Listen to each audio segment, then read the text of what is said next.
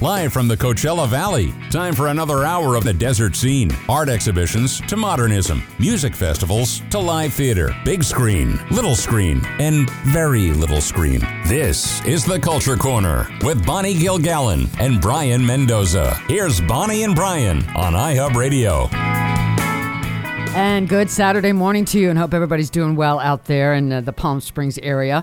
I'm Bonnie Gilgallen here with Brayan Mendoza, and welcome to our second week of our two-hour, new two-hour extended Culture Corner. It's really exciting, and I'm glad we're, you know, we've gotten a little break in the weather, little bit. You know, not not 110, not 115. Um, but it's nice to get up in the morning and be able to open the doors for at least an hour or so. You know, if we had to put the air on. Um, but don't you think, Brayan? He's got a long sleeve shirt on today. I'm so happy I can wear my flannels and Yeah. actually feel comfortable with my clothing and all that, and also the fact that I don't have to have the AC on for the ne- Constantly. constantly raising up my bill, and then uh, and then just the fact that I can go outside without feeling like like crap, honestly. Because Yeah. when I go outside and I throw out the trash, I I, I don't like it. You get sweaty just going out for 20 seconds. Yeah, yeah. That's yeah. the problem of living in the desert. But the other day I went outside and washed my car and I said, you know what? It's fine. It's 3 p.m. I can handle this. Yeah. This is fine. Yeah, we went out and sat in our backyard, we, it's, which is really nice. We've- We've really fixed up our backyard, and, and it was actually we sat out there in the evening, and we didn't have to, you know, have put our feet in the pool and have a fan in your face. I mean, it was actually kind of comfortable, which was great. So super. So um, we we got a bunch of new. We have some great guests coming up, but this first segment we like to chat about what's happening in the world of entertainment. And I just mentioned to Brayan this thing that um, we just found out a couple days ago. I'm kind of upset about. A lot of my local musician friends, Facebook is decided as of October 1st, you know, you can no longer do live music. Uh, live streams on Facebook of little mini music concerts, which I've been doing. My with Eric, a lot of friends have been doing. Where you just do four songs, do a live Facebook feed from your living room and say hi, maybe chat a little bit, do four songs, just to be able to perform because with everything shut down, there's no live music anywhere because they can't do it. And so for performers to be able to perform and keep their creative juices flowing, but also it's a nice little entertainment thing for friends. They can see you instead of going to, hey, you're, and they're cracking down. Apparently it's because of ASCAP and BMI for the music licensing companies are not happy about it because they're not getting money from these Of things. course they're not. And I, I get that. I get that. Um, but it's just, it's really sad because we don't know how soon stuff's going to open up. It's going to be months. And, um, and I know this would never happen. But Mark Zuckerberg is worth a billion plus or whatever he's worth. You know, he could pay some ASCAP BMI fees for uh, the next six months a year and let people still do this. You know, I think it's really sad.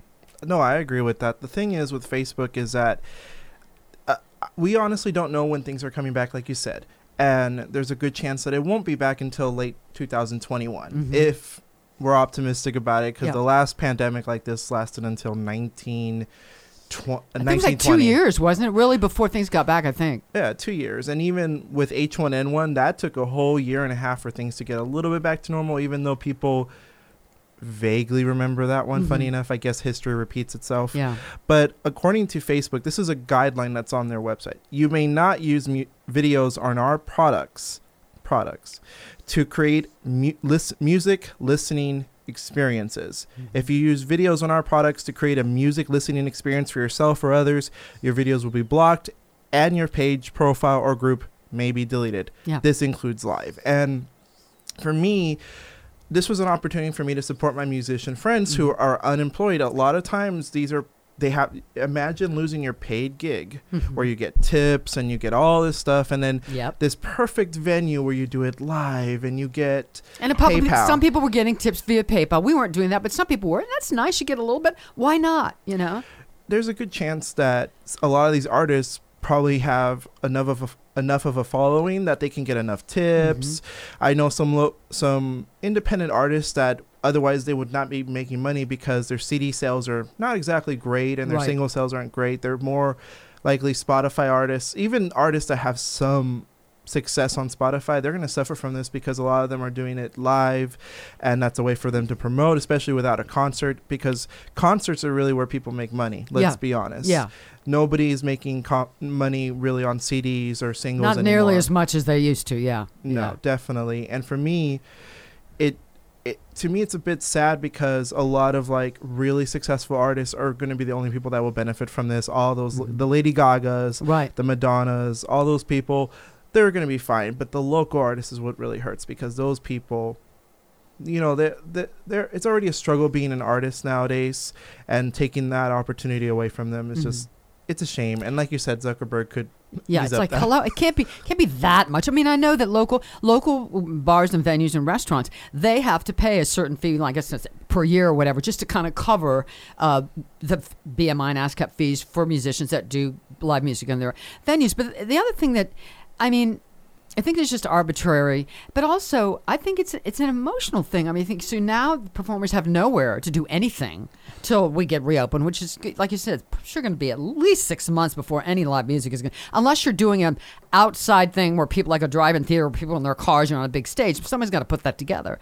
Um, I just think it's going to be a an emotional hardship for both the performers and people stuck in their houses They can't go out and see anything. I mean, they liked they liked watching those things. and not everybody lives in one of those apartment buildings where there's a musician playing like every time i see a video of the italy situation, out on the balcony, it's balcony- great. Yeah. those are wonderful but not everyone gets that I, Yeah. I don't have any musicians outside in my neighborhood and Yeah. you know there's places that uh, it's impractical here in the united states because you know um, we're very individualistic here Yeah. so a lot of times we won't go outside and s- hear some music. So Right.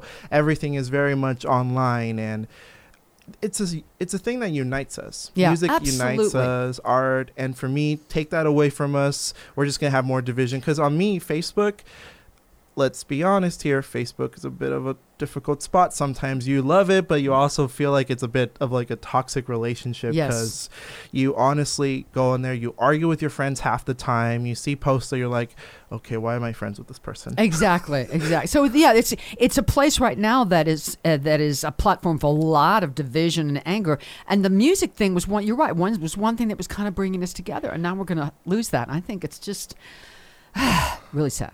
It is Really and sad.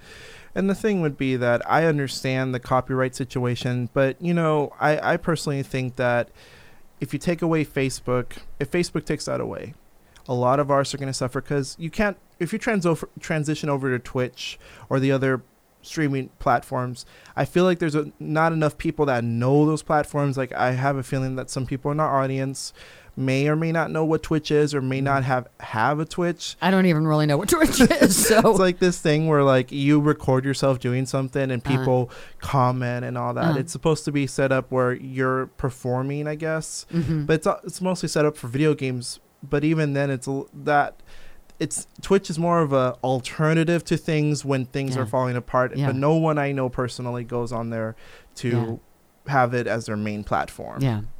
Well, we'll see what happens with this. Now, you had an interesting thing. Uh, what's what's happening with the Oscars? This was an interesting story. So the thing about the Oscars is that they're having new rules starting 2024. So starting from 2024 onwards, their best picture categories are going to have you're going to if you're going to get nominated for best picture for any consideration, you're going to have to participate in these rules. For the other categories not so much It's because best pictures. That's yeah. because it's specifically like these rules make more sense for that category. yeah, So yeah. here's some of the rules they put together, and one and there's a couple of them. So let me read directly from Deadline magazine. They wrote. You have to have at least one Asian, Hispanic, Latinx, Black, African American, Indigenous, Native American, Alaskan Native. They were really detailed. Yeah. Middle Eastern, North African, Native Hawaiian, and other uh, Pacific Islander, Islander or unspecific other underrepresented race or ethnicity as a lead or or significant actor. Significant role. Yeah. Okay. And another thing would be that addition. They also mention this for like prominent production or marketing jobs. So, for example, like if your production team is all white, that's not going to cut it now. Yeah, It's like yeah. you kind of have to throw in some diversity mm-hmm. because there's plenty of people of color that can qualify for those jobs. It's- Absolutely. It's not about pushing a qualified white person away. I think that's misconception. Yeah. It's about saying, wait a minute, maybe we should look at other candidates too, and we're ignoring these groups.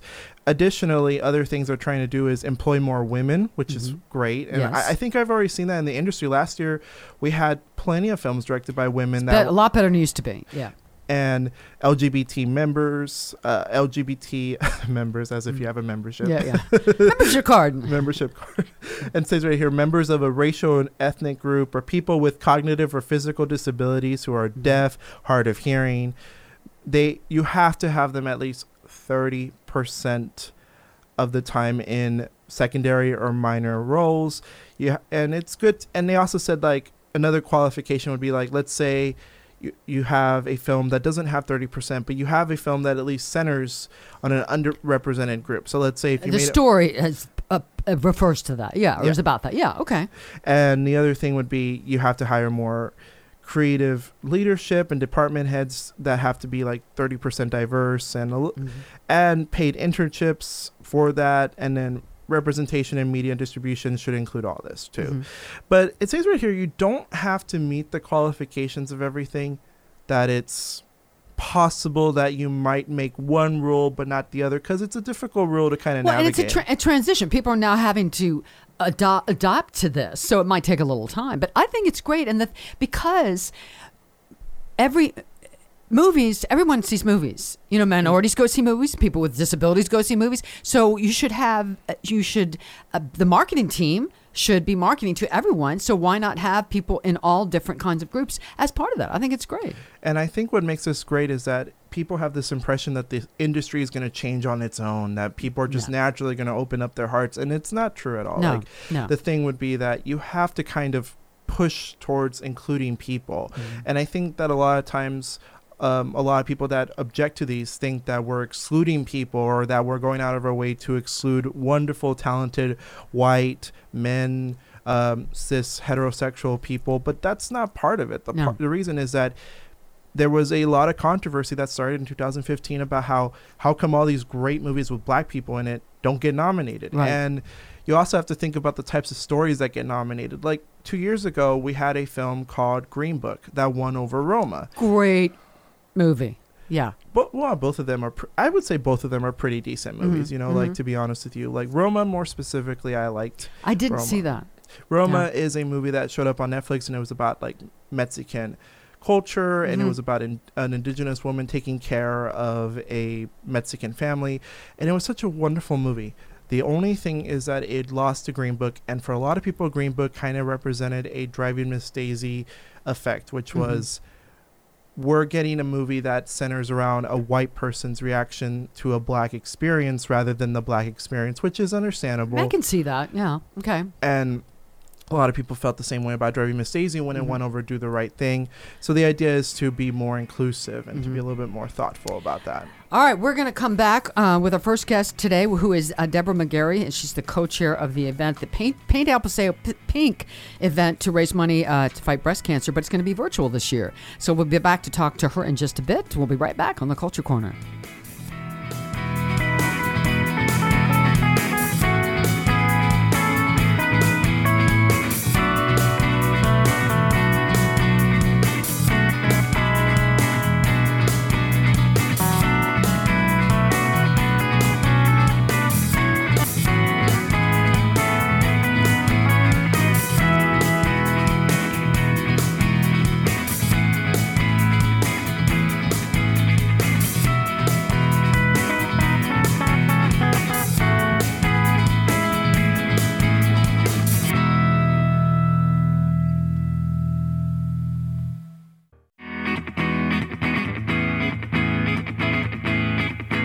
You're listening to Bonnie Gilgallen and Brayan Mendoza, talking arts and entertainment on iHub Radio's The Culture Corner. Here are Bonnie and Brayan. And welcome back to the Culture Corner. And right now we are joined by Deborah McGarrey, who is the co-chair, uh, event co-chair and board member for Paint El Paseo Pink, which is a wonderful event they hold every year. And I've participated in oh gosh, about, I don't know, been a while. Eight, nine years ago, I did the walk. Um, it's t- to help raise money uh, to fight breast cancer. And this year, of course, everything's different this year. So this year it's going to be virtual. So we're now joined by Deborah. Hi, Deborah. How are you? Good. How are you? Good, and I'm here with uh, Brayan Mendoza, my co-host. So, so tell me how this is going to work. First of all, it's a great idea that you're able to still do it. So, tell me how it's going to work in, in a virtual way. So this year, the 14th annual Paint, El Paseo Pink is going to be held on October 10th at 8 a.m. But again, we're doing this virtually. So we're not having the walk on El Paseo. However, what we're going to do is encourage our participants and those that have participated in the past to register online at the Desert Cancer Foundation website. And then you will then be able to participate virtually anywhere, anywhere in the Coachella Valley, anywhere in the country, anywhere in the world. And by doing so, you will be able to um, participate. We're going to put it up on social media. We're going to have uh, several different ways that we're going to be able to do this uh, via Facebook, um, Instagram, Twitter. And just basically showing all the various participants walking throughout their communities. And when you do register, it's a $25 fee, which is what it has been in the past, and you'll still get that commemorative T-shirt that we've had every year. But this one is going to be special because it's going to be for 2020. Wow. And I was reading your uh, press release. I love this that um, neighborhoods and, and, gated communities have, can have pink ribbon signage will be available to uh, communities uh, so they can have pink ribbon lawn signs in honor of people. So tell me a little bit more about that.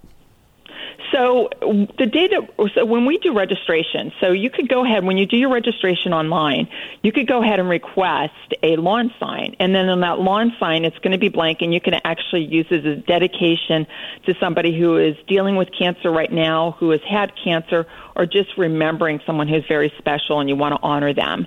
And you could put that sign then in your yard just to go ahead and help to promote the Paint El Paseo Pink virtual event and so on the week prior to the walk, so starting um, the week before over at the gardens, you'll be able to go ahead and pick up your T-shirt and also pick up your lawn signs, and that will start on October 5th. Um, Monday at 7 a.m. with registration, and we'll be doing that every day up until the Friday before the walk. Okay, and you're obviously you're um, strongly encouraging people if you're going to get a little team together, a little group to stay walk in your neighborhood, definitely want to wear masks and social distance and do it as safely absolutely. as possible. Right? Yeah. Yes, absolutely. Please do everything you can, you know, to to do the social distancing, six foot, you know, wear your mask. Um, if it's appropriate, and make sure that you know you're following all of the uh, local regulations pertaining to um, COVID. Mm-hmm. And so, have you had what a great idea? I mean, was there did this like come together right away, or did it was it? Did you ever think about canceling it, or did someone say no, let's do it virtual? Yeah, that's a really great question. Uh, we have been talking about uh, the possibility of hosting the event on El Paseo all the way through July, and mm-hmm. as it continued to, sh- you know, as you were able to actually see that uh, COVID wasn't really going away, mm-hmm. that we were going to continue to somewhat be, you know, sheltered in place or being at home and not social gathering up until maybe the end of this year, we decided just to be safe, let's try to do this virtually. Because, of course, you know, local health agencies are still saying, you know, please go out and walk, you know, get your exercise, just, you know, continue to do the social distancing, but it's okay to be outside. Mm-hmm. So, therefore, we felt, you know, we don't want to pull 2,000 people together on El Paseo. Right. Let's postpone it and do it virtually. Great idea. Great idea. Now, let's talk about the uh, numbers. Would do you know a, ballpark how much this race event has raised over the last 13, 14 years? Oh my goodness! Over the last uh, several years, um, it has continued to grow. I think last year we actually raised probably close to, I believe, eighty thousand dollars. Um, roughly. Wow. Um, so, of course, you know, this year we're not anticipating to raise that much, but keep in mind that every dollar that we raise goes to ten dollars um, worth of cancer care. So that to me, you know, that really does add a lot of money that we can actually use to help to support our patients. And is this is this one of the uh, events where all the money stays in the desert? Absolutely. Okay. Every dollar stays here in the Coachella Valley and uh, helping, uh, of course, those patients that aren't able to pay for cancer care. And as a cancer survivor, you know, I'm very grateful that I was able to have insurance to do what I needed to do to take care of myself. Mm-hmm. And, um, you know, if you don't have that, it just, I can't imagine this additional stress that would cause. Right. So, what kind of uh, response have you had? A lot of positive response to people who've heard about this that it's going to be virtual. Well, we've had a really great response from our sponsors, and I would love to go ahead and just kind of mention some of those sure. sponsors. Absolutely. Our diamond sponsor is Eisenhower Lucy Curci Cancer Center, and they helped us um, sponsor us this year at a $7,500 sponsorship, which was huge. The General, of course, has been a long time sponsor of ours, and they have also been a big sponsor, and they're coming in at a ribbon of hope. And then in the City of Palm Desert, uh, Desert Regional and CV Strategies, along with El Paseo Jewelers, has continued to be our Think Pink sponsors. And so, again, we want to thank them so much for continuing to support us. And we have other sponsors as well uh, STP Toolbox, SoCal Gas, and Golden One. All right, thank you so much to Deborah, Deborah McGarrey, Paint El Paseo Pink. Check it out, www.paintelpaseopink.org. Thank you so much. We'll be right back on the Culture Corner.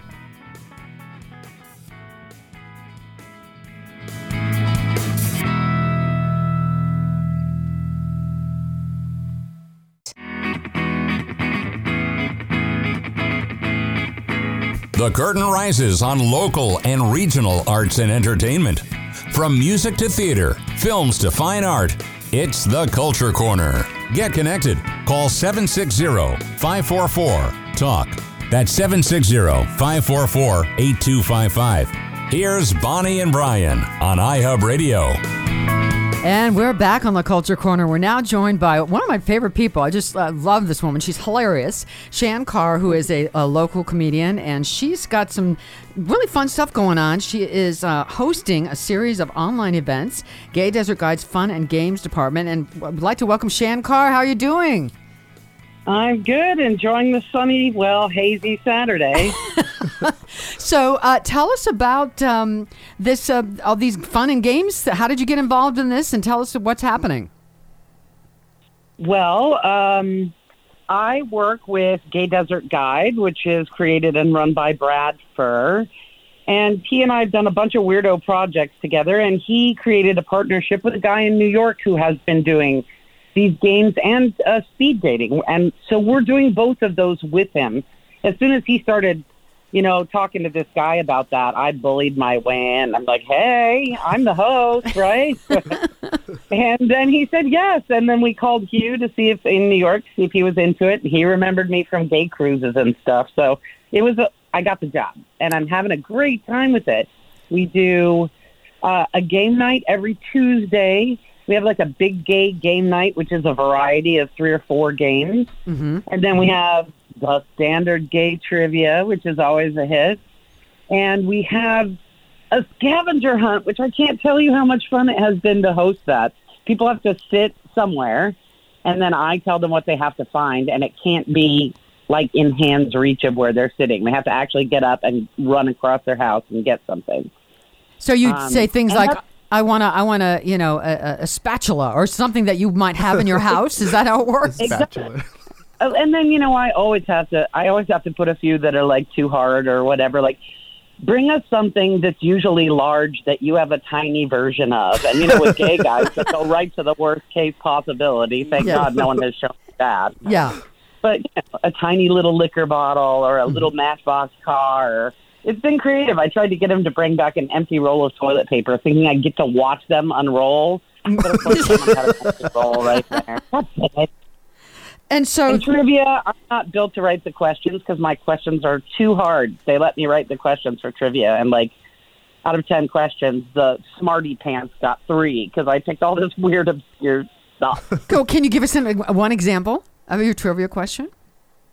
um, I uh, one of the questions was what city in what city are people being arrested en masse for hanging gay pride flags on statues what what european cities right or what you know Mhm. so uh and it was it's a big story in warsaw Yeah. that you know they're protesting a bunch of stuff and people hanging flags and they're just arresting all of them but you know not everybody has got their uh, nose to the warsaw newspaper News, right, grind. right, right. Yeah. And so people, some weird stuff. and so people, um, they run on the, it runs on the Zoom app. So people only you don't only need a device with a screen, a microphone, and a headset, and to be able to go on Zoom, and then you can participate, right? Yeah, you can just sit in front of your laptop. Yeah. You don't need, you know, Yeah. any computer laptop has it. You don't need a headphone or a mic or any of those things usually. Um, and then we have a each of these games have additional apps. Um, so you kind of have to put two screens up on some of the games because you want to write in your answer first, or you know, a lot of it is multiple choice, and you need to click the multiple choice in 15 seconds. It's and what's funny is, you know, most of my friends are in their 70s, and uh, sometimes this stuff is not terribly accessible. Um, but we were able in each time to like. There's always one or two people who are like, "I don't have that button." We're like, "Of course." you do." Oh, so, and most of those are my friends who have joined the Yeah. game, and so I let the host uh, explain it to them, so I don't go, uh, so I don't sound like you talk to a friend. Yeah, yeah. What's wrong with you? Why can't you figure this out? Yeah, yeah. I'm a girl. take a take a tutorial for God's sake. You know, I w- I do find that I'm harder on my own friends in the room, so I might need to check that a little bit. But otherwise, Yeah. you know, Shann, I actually have I a didn't- question. Oh, g- Yeah. Go on, Shann. I was gonna s- ask you um, about the virtual dating. Now, like, you have speed dating, and you know, in real life, you kind of have like 101, and you quickly introduce yourselves and all that. How does this work on virtual? Because I know that on Zoom, everyone has to log in on almost on the same thing. Do people get individual codes to their own like dating rooms and all that, and then log out and then log back in? I'll tell you. So you get a link and you go into the big Zoom room, which we call the lobby, mm-hmm. and there's 10, 20, 30 guys or gals or whatever who show up for the speed dating. We play a little game. You know, we do some of those standard interaction icebreaker kind of things quickly. And then each person, again, it's another app that's layered uh, over Zoom that we pay for, and and we have a tech who operates that part of it. And uh, as soon as we hit the button, uh, the the application shoots everybody into one-on-one rooms, breakout rooms. So there's two people in every room, and they have five minutes, about 30 seconds before it's over. The clock starts ticking down. They know they need to wrap up their conversation, and then again, the tech and the app throw everybody back into the lobby. And we play a little quick game again while he sets up the analog to make sure that everybody has a different one-on-one date. So you, when you get to the date, you're on half the screen and they're on half the screen, and it's amazing. I, you know, I, I've been single for a billion years, and I'm still not ready to date. Like I can't imagine dating, but this is you're sitting at home with a martini and your dog to calm you down, and all you have to do is have a five minute conversation with a stranger from you know wherever. It's it's easy. And actually, we did our first women's one about two weeks ago. Um, and every so at the end of the game, when it ends, you get this little readout with a picture of everybody who they all upload a photo that they're comfortable with and a first name. And at the end of the game, the app gives you a screen with all the people that were in the lobby and the whole game and three things next to it. And you say, I'd love to have a second date, or I think they'd be an interesting friend, or I bet we could do business together. And then again, the application looks it over. And if people pick the same kind of connection for each other, then they get each other's email in the morning. And that's as easy as it is. Oh, that's. I so love that. I love that. You know, the pandemic I- just gives everyone. A, oh, go ahead, Shann. I'm sorry. No, it's okay. It's it's so. I thought it was gonna suck personally and be awkward and Yeah. it- you know, because like I said, a million years later, I can't even imagine going on a date. But it's super. I don't know. It takes care of a notch of the awkwardness of it all, at least. Yeah, I think so. And do you know? I, I guess there's no really no. It's not. A, I guess it's private. But I'm wondering if any. You think anybody's maybe gonna got burgeoning relationships coming out of that? Well, I mean, we are uh, four weeks out from our first a- dating, a little so, and we yeah. Mm-hmm. really haven't followed up too much on that. But you do see because you still have to hit the button to see who picked whom, Mm-hmm. and you know make it send the emails to those people. So interestingly, the ho- the you know the tech guy uh, Hugh, the creator guy Hugh, he said that in the lesbian dating thing last month, every single person got a match of some kind, which he'd not seen ever happen before. Wow, that's great. I love Right? that. And and four of them, two couples, picked second date. So amazing. Uh, yeah. I'm And so you also one time you also host the I Love Palm Springs podcast. Tell us about that. So we just did episode 62 of I Love Gay Palm Springs. It's a work a weekly on Thursdays. Comes out like in the afternoon, and it's been super interesting. We started a radio station uh, a year and a half ago, or something like that, and uh, and when things sort of fell apart there, we took our big gay local focus and we put it on a podcast instead with Zoom so mm-hmm. you can see us and you can get it on Apple or check us on the I Love Gay Palm Springs page or the Gay Desert Guide page or any of those many paths to it. But like we have a regular, the publisher of the Coachella Valley Independent magazine is on every other week, mm-hmm. and Dr. Laura Rush, who is a Kaiser doctor and handles a lot, a huge amount of the HIV clients in town, has also been fighting with and working with COVID. So she comes on uh, regularly. And then we have the mayor and a couple city council members and the guy, uh, Michael Green, who creates Cinema Diverse, which started yesterday. And it has been a nice little nugget of structure in my life that Thursday morning I have to be conscious and completing sentences by 8 a.m. So tell people for real briefly, um, people who are, are new to you, um, wh- how, how, briefly how you got started. You've done you did a lot of cruises, right? You did a lot of co- stand up on cruises. Tell people about that, if you would. I was the token lesbo on Atlantis Cruises, which is the largest gay travel company in the world. And in 1999, after 10 years of sending them uh, requests to be hired, somebody got sick and they had to hire somebody at the last second. And then after that, for 11 years, I did every trip with them. And I became the person who did the show on the last night of the cruise. It was called The Last Laugh and I would spend the whole week walking around with my camera. And actually, fewer of us had nobody had a phone half of that time like this, but taking pictures and taking pictures from guests and listening to their stories. And then at the end, I would tell the story of their our shared experience. And uh, it my show was at midnight on the last night before you got off the ship, and a thousand seats they would still be lined up out the door because they knew they might be in the show. Yeah. I didn't realize I was creating such a hook, you know, but it really truly was. And now I get hired for things like conventions, like a three or four day conference where I go to a bunch of the workshops and, you know, listen to people's stories and wrap up a convention or uh, lots of different kooky things. You know, Shann, I was going to s- ask you there's so much LGBT media that's on streaming right now. Have you seen anything that you would recommend to our listeners? Because you're such a big supporter of LGBT content that I'm actually curious if you've seen anything that came out this year, like Portrait of a Lady on Fire or the new L Word. I did love Portrait of a Lady on Fire. You know, it was good. Um, I liked uh, and and I liked the new L word, although it took me a long time to sit down to it.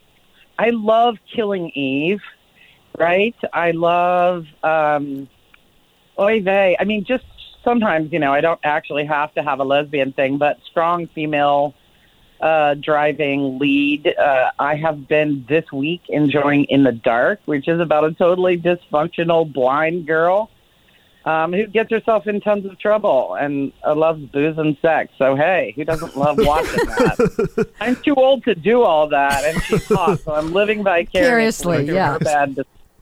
Have The you? worst decision I make inside my house is, you know, to forget to close my doors at night or something. So Shann, I can't. Yeah. I can't remember if I've asked this before, but you seem like didn't? Did you write something? Did you write a book? If not, you should.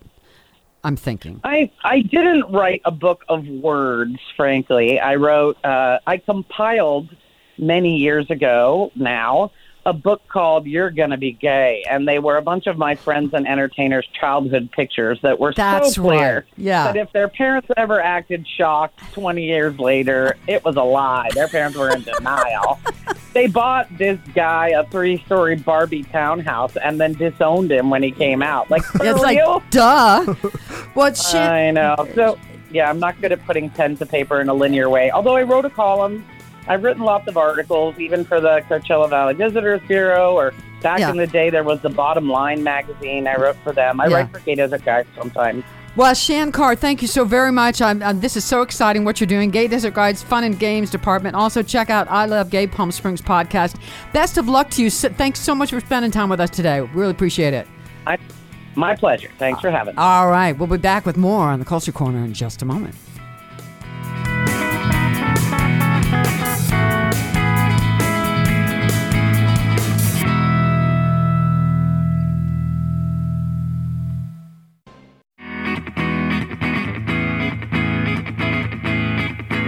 You're listening to Bonnie Gilgallen and Brayan Mendoza talking arts and entertainment on iHub Radio's The Culture Corner. Live from the desert cities of Southern California, here's Brayan and Bonnie.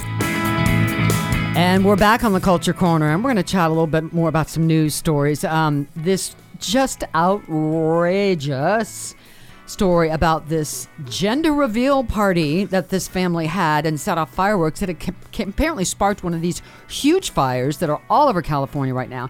I mean, ju- how stupid is that? I mean, we were just talking. I think gender re- reveal parties are overdone anyway. But you you you've got to stop and think about what your actions, how your actions might affect other people, and just use some common sense. My God. You know, I remember I was having this exact conversation with someone about gender reveal parties, and they were saying, "Why don't you, why don't we just let people have fun with them?" Because I was saying that they're a little obnoxious to me. To be perfectly honest, I think the whole concept is kind of weird to me. Mm, it's yeah. like you know, like people put too much emphasis on the gender of the baby, exactly. in my opinion. And I've seen videos where these little kids I saw this little video of this little girl that opened up the box because sometimes they do these little low key ones. And it's blue or it's pink, pink, or whatever, yeah. And this little girl was so mad that it was blue, and she hits her sibling in the face because of how mad she. yeah, I mean, yeah, I saw one of those, and I saw another one where the kid just burst into tears and ran out of the room because they wanted a boy and it was going to be a girl.